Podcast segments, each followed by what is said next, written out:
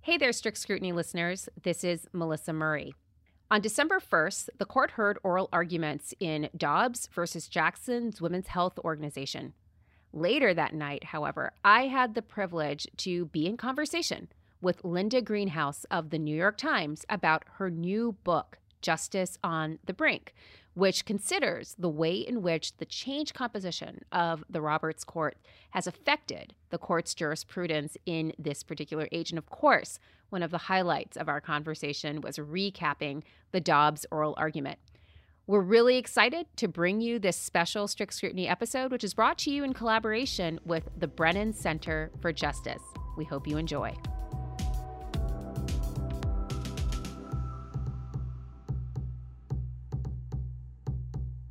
When Ruth Bader Ginsburg passed away in September of 2020, then President Donald Trump immediately nominated Amy Coney Barrett to replace the court's leading liberal. Over the course of his four years in the White House, Trump succeeded in placing three justices on the court, cementing a conservative supermajority that would reshape the lives of Americans for a generation or more. From 2020 to 2021, the Supreme Court was at the center of major events the center of the pandemic, the presidential election, the Trump campaign's legal challenges, and finally, the January 6 Capitol riots. And key issues were being overseen by a court that was now decidedly more conservative than it had been just 10 years ago. Religious rights were elevated over questions of public health. The integrity of the presidential election and even state elections was at stake. And voting rights were under attack, as was Roe versus Wade, a question that is especially poignant today when the Supreme Court took up oral arguments in Dobbs versus Jackson Women's Health Organization, a challenge to Mississippi HB 1510, and also a challenge that puts Roe versus Wade squarely in the court's crosshairs. To help us sort through these questions and the more existential questions facing the court, including whether Chief Justice John Roberts continues to lead the court that bears his name, or whether the new Trump appointees are steering the direction of this newly constituted conservative supermajority. To help us sort through all of that, we are delighted to be in conversation tonight with Linda Greenhouse, the author of Justice on the Brink. Linda is a Pulitzer Prize winning journalist who, for over four decades, has reported on the Supreme Court for the New York Times. She currently writes a bi weekly op ed column on law and teaches at Yale Law School. Her other books include Becoming Justice Blackmun, The Burger Court and the Rise of the Judicial Right, and Before Roe versus Wade Voices That Shape the Divorce Debate Before the Supreme Court's Ruling. Welcome to the program, Linda. Well, it's my pleasure to be here. I always like talking to you, Melissa.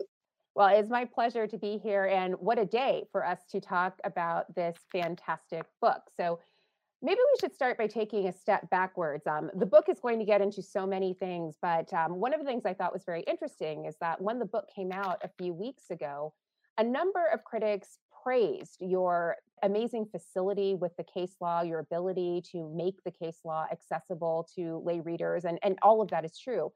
But one in particular uh, noted that you seem to perhaps have overstated the reach of the book, the idea that this was a completely transformed court, one that was poised to take American jurisprudence in a decidedly conservative direction in ways that would be cataclysmic for the American public.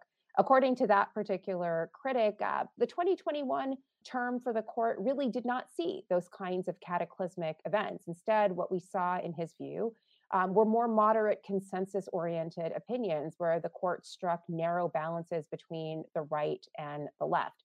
I wonder what you make of that particular critique on an evening like this one after a morning of very intense debate over abortion at the High Court. Yeah, I, I found that review by a Harvard law professor uh.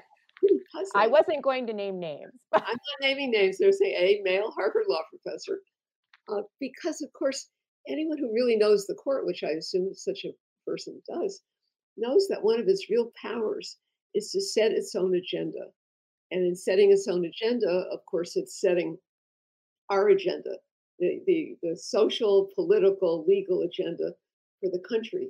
So, two of the agenda setting moves the court made last spring uh, the first term, of course, with Amy Coney Barrett, the first term with the three Trump justices, that's the subject of my book, was to decide to hear the Mississippi abortion case, the state's appeal from a decision of the most conservative appeals court in the country that had overturned it's the Mississippi law which bans abortion after 15 weeks, flagrantly unconstitutional under current law. So the question is, is current law going to survive?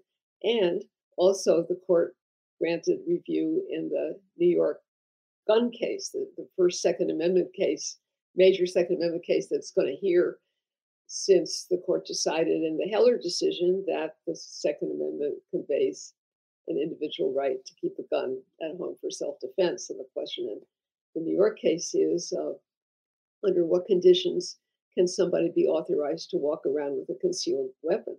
So, those are two things that the court did last spring uh, that never would have happened had the three Trump justices not been serving on the court. So, why do I say that? Well, the red states, the red state legislatures have been enacting tons of gun laws and abortion laws, restrictions on abortion. The court, the abortion restrictive laws have been consistently struck down by every federal appeals court because those courts, of course, are bound by Supreme Court precedent. Why take the Mississippi case? Because they want to change the law. That's a direct outgrowth of what happened in the course last term. So, what did you make of this morning's oral argument? Um, was this the court that you envisioned really pushing rights over the edge? If 2021 had been mere table setting for what was to come, was this the actual buffet at which the court's conservatives were finally going to feast? Uh, this was the the whole meal with candlesticks and champagne. This was the culmination of a decades long project uh, you know, Ed, Ed Meese, the uh, former Attorney General, had an op-ed the other day in the Washington Post, and he said, "If the court fails to overturn Roe against Wade, it means the conservative legal movement has failed." And I read that and I thought, "Wow, what a sad statement." I mean, is that all the conservative legal movement has stood for for almost 50 years? Well, whether it stood for that or stood for a few other things on top of it, that's what we saw playing out in, in the court this morning. Uh, I cannot count five votes to retain the right to abortion. Uh, I think I count five votes to flatly overturn Roe against Wade and Casey against Planned Parenthood. And um, I thought I was beyond getting surprised, let alone shocked, in anything that the court does. But I found I found the argument pretty shocking, actually. What did you find shocking in particular? The Chief Justice, for one thing, who is somebody who is in very, very tight control of his public persona and usually is, uh, you know, almost maddeningly neutral on the bench. He radiated hostility toward the Supreme Court's precedents. I mean, it was just clear. That was one. Amy Coney Barrett um, went down a road that I never would have predicted anybody would go down, actually. She started talking about what are called safe haven laws. And under those laws, uh, if somebody has a baby that they don't want to keep within a specified period of time, a day or two, they can basically leave the baby in a basket at a police station or a hospital and um, walk away. I should back up a second. One of the arguments uh, for retaining the right to abortion is that women in today's world need the right to structure their lives so that they can be full participants in whatever aspect of life they want. And if they decide that being a mother would interfere with that, uh, they have a right to terminate a pregnancy. So, one of the things that Justice Barrett seemed to be suggesting was that now that there's the prospect of infant safe haven laws where women can relinquish their newborns, um, they aren't necessarily burdened by parenthood. And so the fact that you can avoid the demands of parenthood and raising a child suggests that the fact of an abortion restriction is not constitutionally burdensome in a way that the court is obliged to address. Is that a fair statement? Yes, the way she puts it, she says, I have a question about the safe haven laws. Uh, you can terminate parental rights by relinquishing the child afterward. She says, It seems to me both Roe and Casey emphasize the burdens of parenting. And insofar as you and many of your amici focus on the ways in which forced parenting, forced motherhood would hinder women's access to the workplace and to equal opportunities, it's also focused on the consequences of parenting. Why don't the safe haven laws take care of that problem? It seems to me that it focuses the burden much more narrowly. In other words, she's she's disaggregating the fact of pregnancy and the fact of motherhood, saying, "Oh, you can you can go through with childbirth and leave the baby on in a basket on a doorstep, and what is your problem?" And this is a woman who gave birth to five children, adopted two more, and she's basically saying, "I did it, and look at me, I made it all the way to the Supreme Court." What about this is problematic? And I just you know, the kind of lack of self awareness that would posit, that, that would fail to understand that the notion of coercing a woman who does not want to be a mother to go through nine months of pregnancy, give birth, and then say, oh, you can leave the baby in a basket. What is your problem?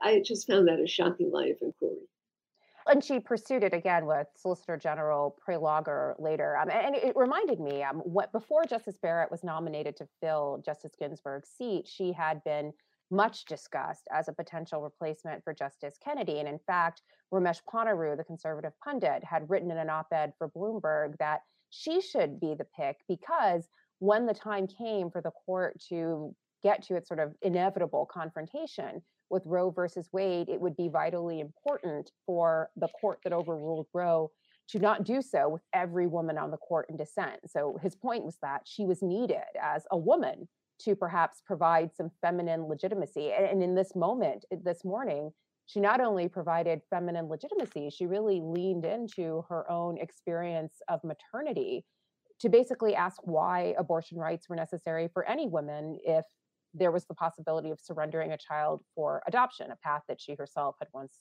selected. Yeah, it, it, it was breathtaking. And um, of course, my book starts out with the, the image of Amy Barrett and Donald Trump up there on the Truman balcony. Uh, and that night in October, after she was confirmed, uh, you know, he had Trump had nominated her before Ruth Ginsburg was even buried. I mean, the, the, mm-hmm. the shocking speed of it uh, the kind of inevitability of it. You know, the night that Ruth Ginsburg died, September 18th, uh, we learned later, uh, Mitch McConnell placed a call to President Trump, who was on Air Force One coming back from a campaign stop. And McConnell said to him, uh, You're going to do two things. You're going to fill the vacancy, and you're going to fill it with Amy Coney Barrett. So there it was, you know. I mean, the election was already underway, the 2020 election in states with early voting. People were millions of Americans had voted by the time of this of this nomination, and her record uh, before she became a judge, she was one of Donald Trump's early appointees to the Federal Appeals Court in the spring of 2017. Before she became a judge and had to be more temperate about things, she had expressed extreme hostility to the right to abortion. And there she was getting confirmed, and nobody could really ask that question. That was one of the things that was not, you can't ask a nominee to sort of commit or, or, or non commit on the question. And so it was kind of danced around with various um, dog whistles and winks and so on. But here we have it.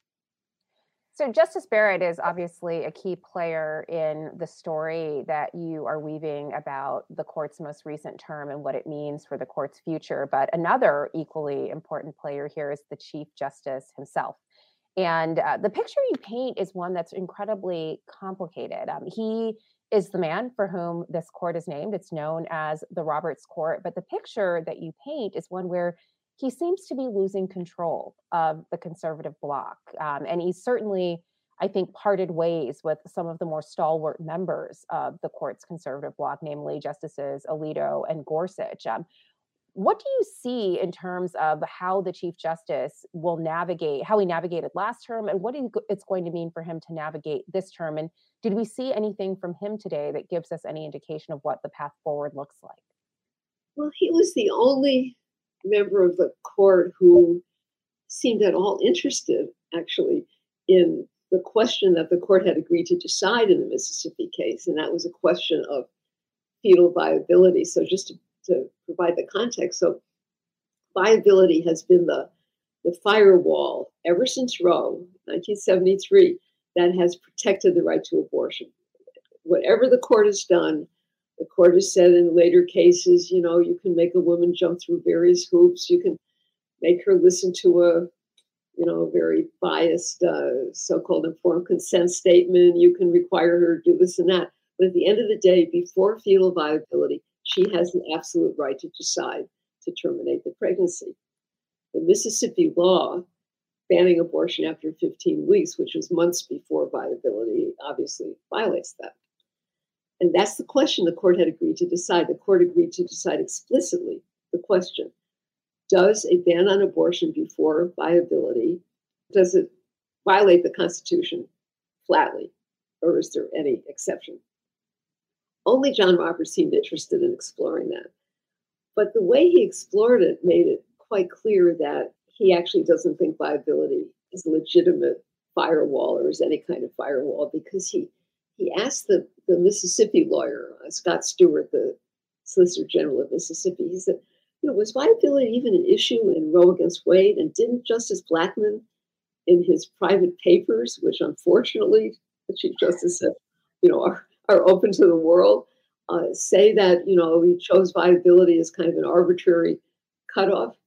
That was really a weird line of inquiry because whatever Justice Blackmun said in his private papers or, you know, in a letter to his best friend or in his diary, that's not material that one mm-hmm cites in a judicial opinion, but leaving that aside, what he obviously was trying to do was delegitimize viability and kind of play around with the notion of why do we even have such a concept in our abortion laws. So, you know, on the one hand, it seemed he might be interested in drawing some kind of intermediate line, but as I read the transcript and thought about the implications of what he actually said, I think he's got to be fully on board the project which is overturn Roe, overturn Casey.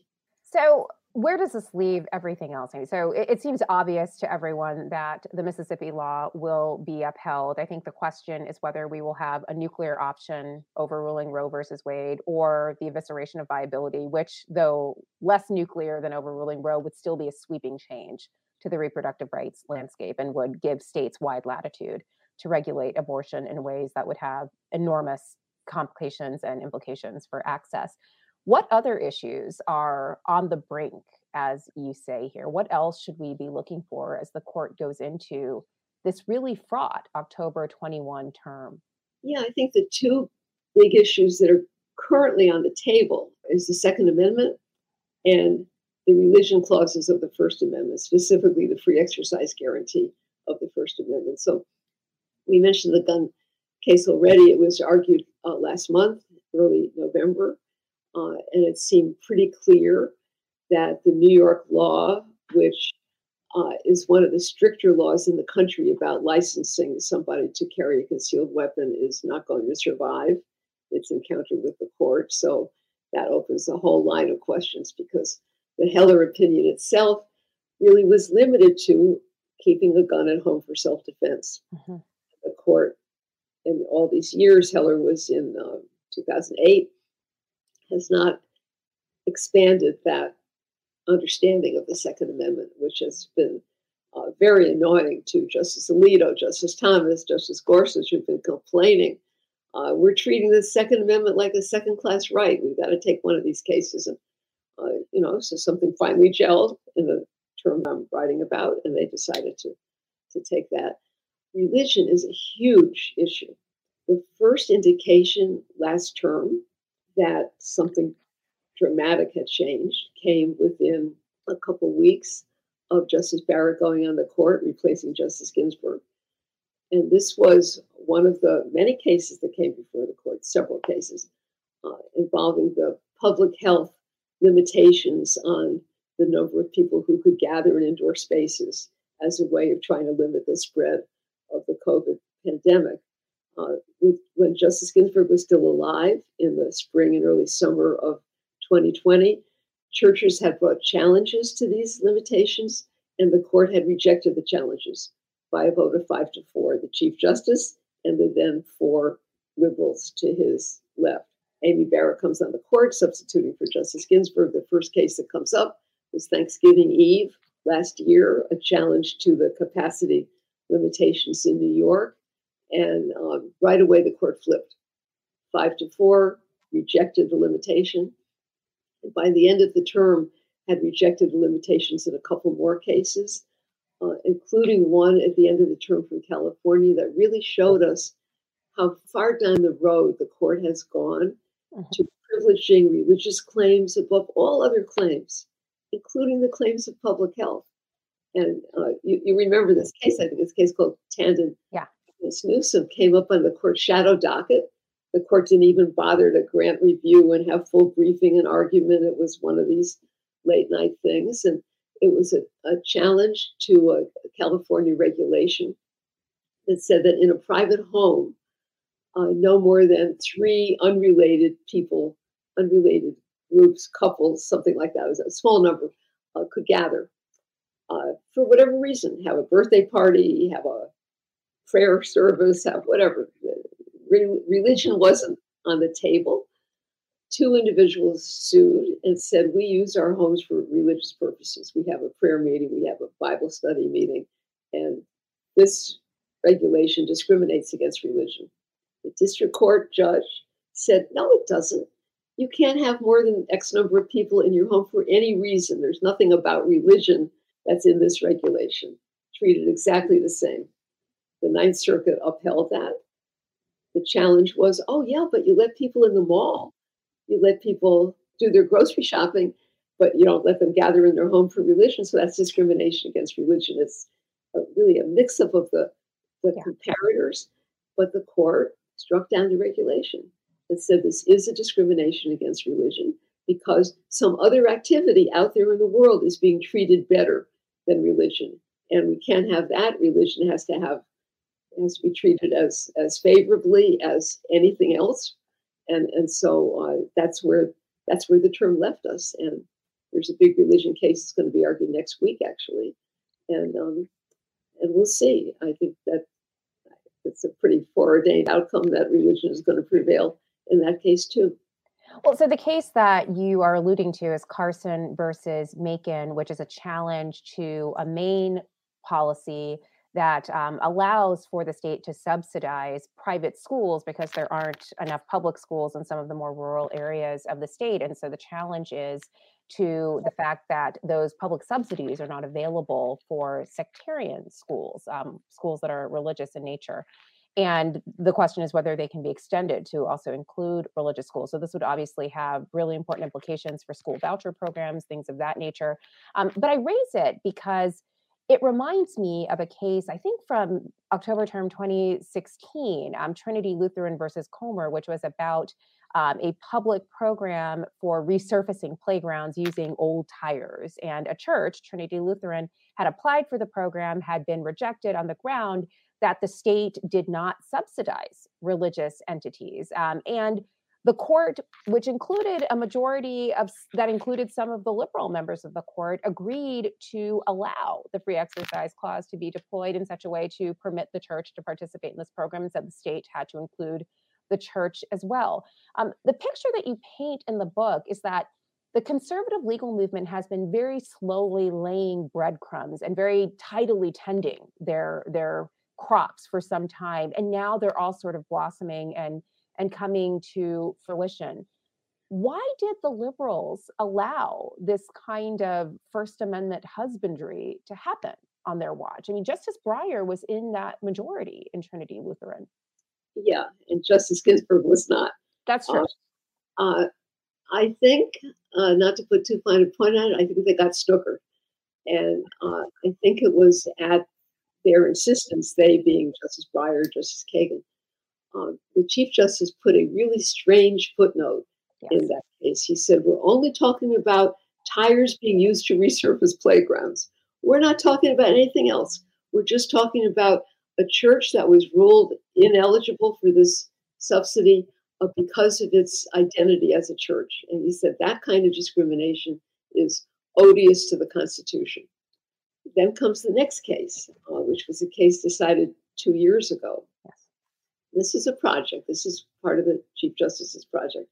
And it was another one of these uh, can the state be required to subsidize uh, tuition through that was a, a voucher case um, from uh, from Montana. Montana. Yeah. And the Chief Justice said, uh, "Yeah, what about the Trinity Lutheran case? Don't you understand?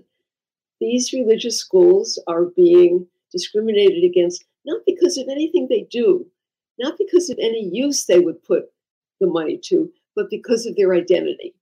Now, Justice Gorsuch, to his credit, wrote a separate opinion in that case. It's a case called Espinoza, in which he said, when you're talking about a religious school, there's no difference between identity and use.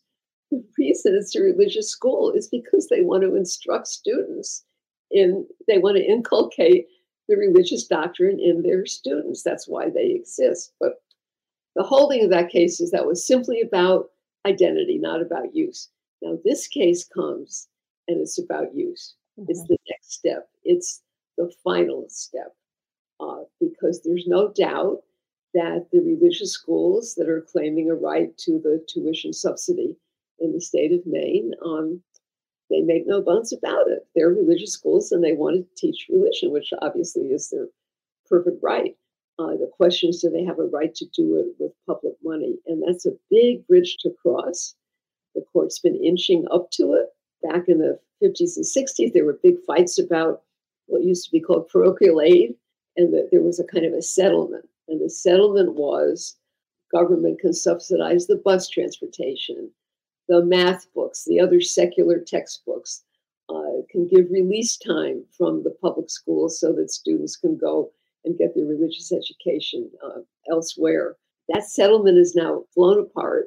And so the question now isn't may a state subsidize religious education, but rather must a state, under a free exercise First Amendment claim, must the state subsidize religious education? And that's the threshold we're at. In this case from Maine, this Carson against Makin case was granted in the term that I'm writing about. And the step by step nature of the court's project on this side of the the religion clauses, forget the establishment clause, that's been basically erased.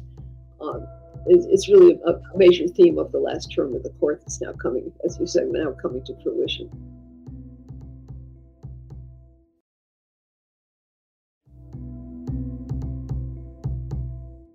earlier in the years, around September, after the court refused to intervene in SB 8, um, the justices did seem concerned that the public viewed them as overly partisan or somehow captured by a particular ideological concern.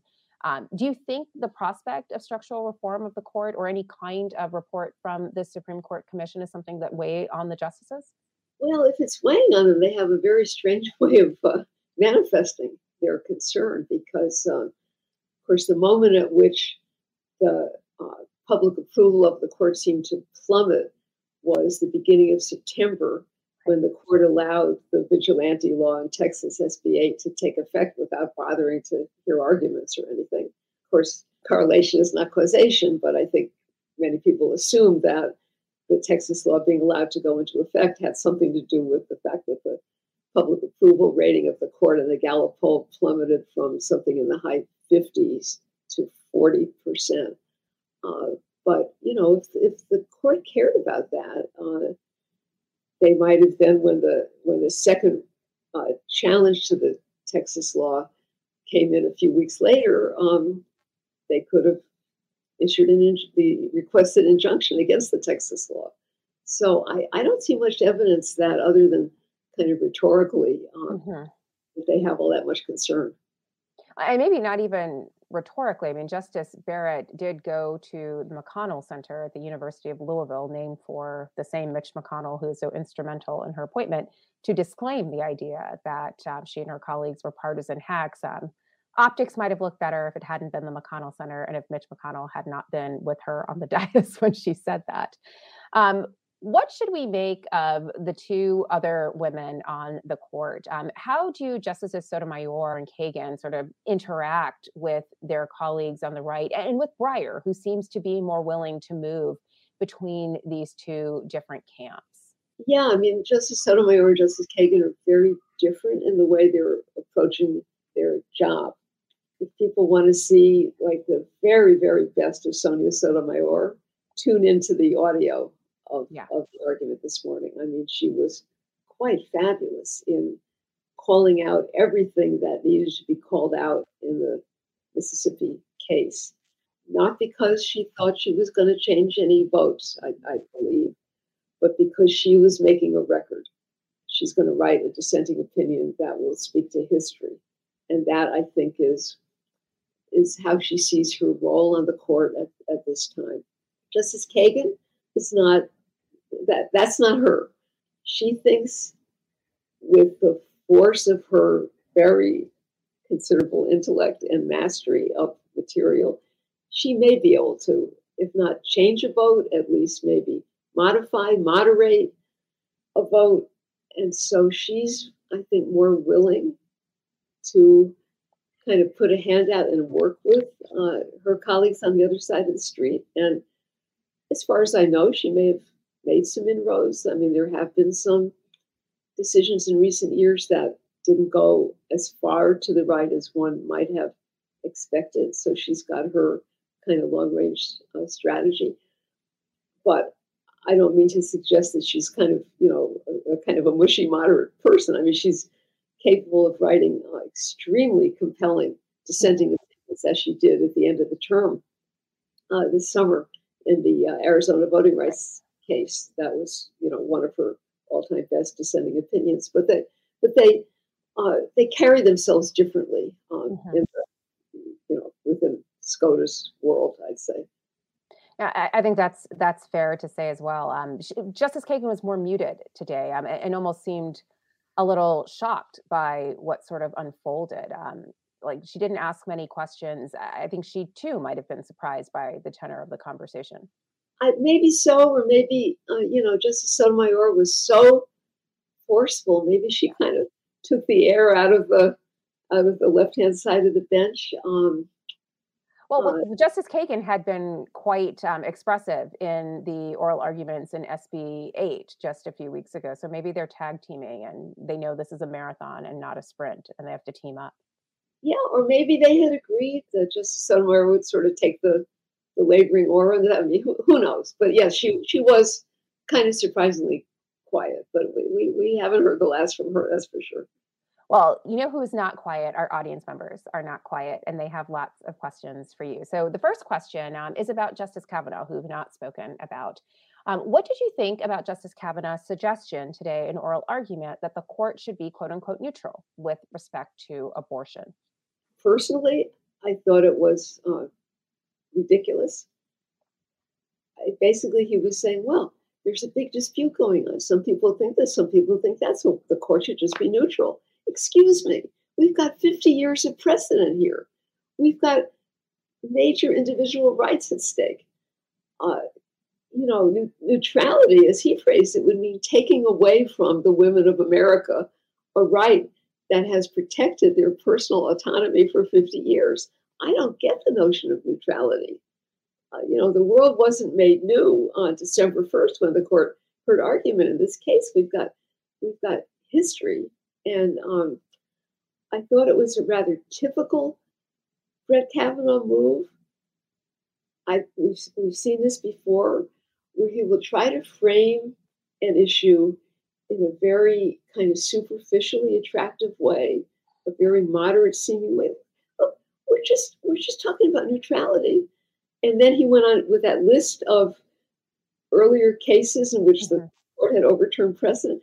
You know, it's just normal to overturn precedent. I mean, what's wrong with overturning Plessy against Ferguson? I mean, we just overturn precedents whenever we think something's wrong.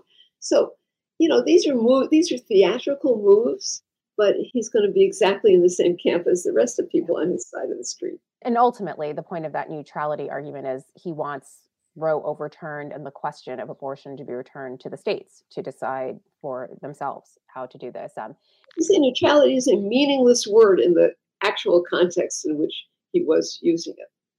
So, with that in mind, Has there ever been a circumstance where the court has saw fit to overturn a right that had previously been extended? All of the cases that he mentioned where decisions had been overruled had actually been about extending or elaborating rights, not withdrawing them. You're exactly right. I mean, I think there, I think you could find cases in the, you know, commercial area or like a long time ago where, uh, you know, rights that had been recognized or asserted were, were, were cut back or something. But when it comes to a major individual right, all the overturning of precedents have been in one direction, in the direction of rights expansion, not rights withdrawal. And that's just a fact. And, you know, they're going to do what they're going to do, but they cannot pretend that this is a normal thing to do. How rare is it for the court to overrule a prior decision? It's not totally rare. I mean, it, if it's maybe once or twice a term, the um, the Library of Congress keeps a running list of, of them, and it's you know it's it's, it's mm-hmm. anonymous actually, um, but something of I mean that a lot of the arguments today actually went to this point as to whether whether there's something special about overturning a precedent that not only has been maybe sitting there for a few years or, or whatever, but a precedent that's been it's been fully considered and reaffirmed in the full light of day, and that's Casey. That's mm-hmm. against Casey, where the three Republican appointed justices who formed the, the nucleus of the five to four outcome in Casey when the court refused to overturn Roe said, we may not have endorsed, voted with the majority in Roe against Wade as an original matter had we been on the court in 1973. But that's not the point. That's not the point. The point is, what do we do about it today?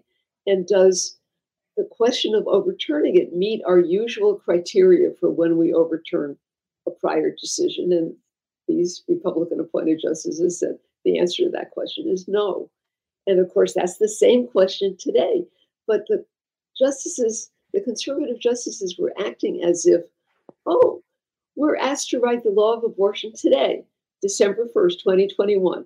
There's no history, there's no past except for some mistake that unaccountably was made 50 years ago, and we're here to rectify that. It was a very, something very bizarre about that argument.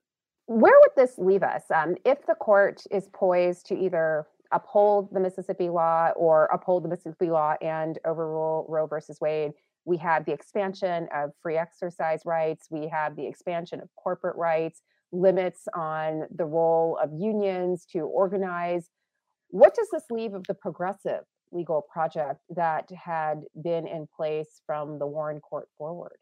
Well, of course, there's been a great asymmetry for decades in how much attention progressives and conservatives have paid to the courts. I mean, it's very fascinating progressives have had a broad agenda, much of which they wanted to achieve by legislation. Uh, conservatives not being able to muster a majority for their legislative projects have turned to the courts. And progressives have been kind of asleep at the switch. I mean, look at how diffident both uh, President Clinton and President Obama were about filling vacancies that they inherited or that occurred during their tenure. I have to say, people aren't giving President Biden enough credit for how um, enthusiastically he is mm-hmm. filling those vacancies which he has to fill.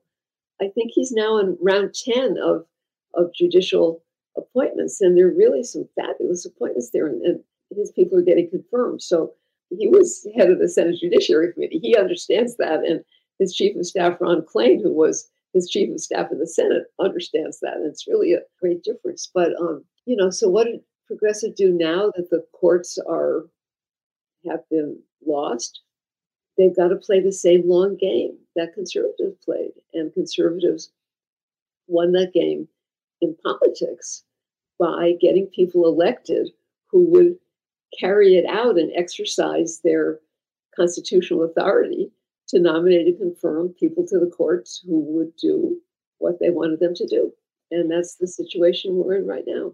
And the prospect of that seems a little distant right now. I mean, basically, you have progressives who seem a little disenchanted with the president and his agenda. There's discussions about whether there's enthusiasm gap among Democrats going into the midterm elections and this is probably not the moment to have an enthusiasm gap. Like we probably need to have an enthusiasm surplus at this point because without the Senate, nothing is going to happen going forward and likely without the House as well. And so how do progressives sort of get on board and you know what do people in the progressive legal community what can they do to sort of make this situation somewhat less dystopic well i think they might want to spend less time on perseverating about what should be done about the supreme court and work in politics and make sure that they keep hold of the senate and try to either prevent bad things from happening in the senate or or help good things to happen. That, that's almost counterintuitive, Linda. Um, you know, to, to get back the courts, forget about them and work in the other branches for a while. You know, I mean, get some strong voting rights protection, get some protection for reproductive freedom. It can be done by legislation. There's all kinds of things that can be done. I think the focus on you know, should we add people to the court? Should we do this and that about the court? That's not the, that's not where the answer lies. We've got to worry about redistricting and gerrymandering. The court's not going to save us from that. They told us that. Good old fashioned politics, I think. So it's good old fashioned politics, um, and we shouldn't really be focused on the courts. The courts are lost, at least for the next couple of years to us. And so we should be focused on politics should we be concerned that justice is on the brink? Like, is there anything that we can do in this moment to save what is left of this progressive legal agenda? Well, I guess I'm kind of with, with Sonia Sotomayor. I think we need to keep a very close watch. We need to record. We need to use our voices as she does. We got to speak to history, and history will judge this period. I think history will judge the last presidential administration pretty harshly. How history judges the Supreme Court's response to it and what the court is on, on the verge of doing, uh, you know, we'll see. But it's um, it's not a very encouraging prospect. So, in, in, the book, you chronicle some of the highlights of last term, as well as some of the lowlights, some of the things that um, were decisions that will really have deep, deep repercussions going forward for questions of religious rights, um, reproductive rights, all of that. Is there a sort of sleeper case that kind of went under the radar that no one really talked about that you think will actually have really broad implications and we should be paying attention to? Well, one case that I think didn't get the attention that it really merited was the big property rights case. Cedar Point. And the term case called Cedar Point. That like so much else that we've talked about, was the culmination of a long project. It actually was Justice Scalia's project. And when he died in 2016, he died with that project unfulfilled. And, and what he wanted to do was to change the way the court looked at what what is a quote taking a term of art under mm-hmm. under the amendment government cannot take private property uh, without due compensation and the court, the, the governing precedence in that is that an absolute taking meant a real physical taking, a physical invasion, like eminent domain, that kind of thing. Uh-huh. Anything else was deemed a so called regulatory taking and was subject to a balancing test about uh, what's the extent of the regulatory burden, what's, you know, you, what's the purpose of it. You balance these various factors. What the Cedar Point case did was break down that wall between the per se taking and the regulatory taking and said that uh, California law that allowed union organizers to go onto uh, farms before the workday and after the workday to try to organize the farm workers uh, was an absolute per se taking by the state of private property, even though you know, no property obviously was changing hands, and there was no interference with the business model of these um, agribusiness entities. Uh, but that's a taking. That was really a, a, a, major step that, as Justice Breyer said in, in dissent, open all a real can of worms about all kinds of government regulation, uh, where government inspectors go on private property to look for violations of, you know, mine safety, worker safety, all kinds of things. And and what about that? And uh, we'll see what about that. But that was really a, a major step that um, I think maybe you agree, uh, you know, ended up under the radar of, of people's attention. Well, I'm glad you mentioned it because I, I, don't think it got a lot of play last term, but it really was quite sweeping. You know, the like had immediate repercussions for union organizers, but ostensibly would have repercussions for any kind of government agency that has to go on to property. Uh, it really makes the whole prospect of regulation much more difficult um, on the employer's property. Uh, so we've time for one final question before we end. And the question comes from one of our audience members. Um, they'd like to know what's the best way for individuals, whether they are journalists or not, to stay updated about what goes on in and around the Supreme Court. So, what's in your media diet as you stay one of the nation's most avid court watchers? Well, of course, the court's website is actually pretty user friendly these days. And um, all the resources that somebody needs to follow the court are on are up on the website. Of course, they can listen to Strict Scrutiny, your podcast. Um, Thank you for the plug. Appreciate it. You know, they can follow SCOTUS blog, which is a, a, a free website. When I was first considering whether to embark on this project of writing of writing the book, my, my first thought was, you know, I, it's the pandemic. I'm not going to be in Washington. I'm not going to be at the court. How, how can I really, you know, do this. And then I thought, nobody's at the court. The court was closed because of the pandemic. The justices were conducting their arguments by telephone. And everything I need is going to be on the website. So that's true. You know, it takes a little work. But, um, you know, for instance, in the abortion case that was argued today, there were 140 briefs filed. Yeah. Now, I cannot sit here and say I read 140 briefs. I certainly did not. and I can't say the justices did either, for that matter. Uh, so, you know, you have to learn how to navigate the resources that are available, but they are definitely available. So that's a good place to stop. So the court has a very user-friendly website. You will find um, audio of the live streamed oral arguments. You'll also find transcripts, usually on the same day that the oral argument happens. So um, that's supremecourt.gov and then there are all of these other resources like SCOTUS blog and a number of podcasts, including Strict Scrutiny, but not limited to Strict Scrutiny, that are available. Um, but Linda, this has been such a fascinating conversation. Um, it was such a great treat to be able to read this book and to reflect on last term and again, if you haven't read Linda's other work on the Supreme Court, highly, highly recommended. Um, just becoming Justice Blackmun is one of my favorites.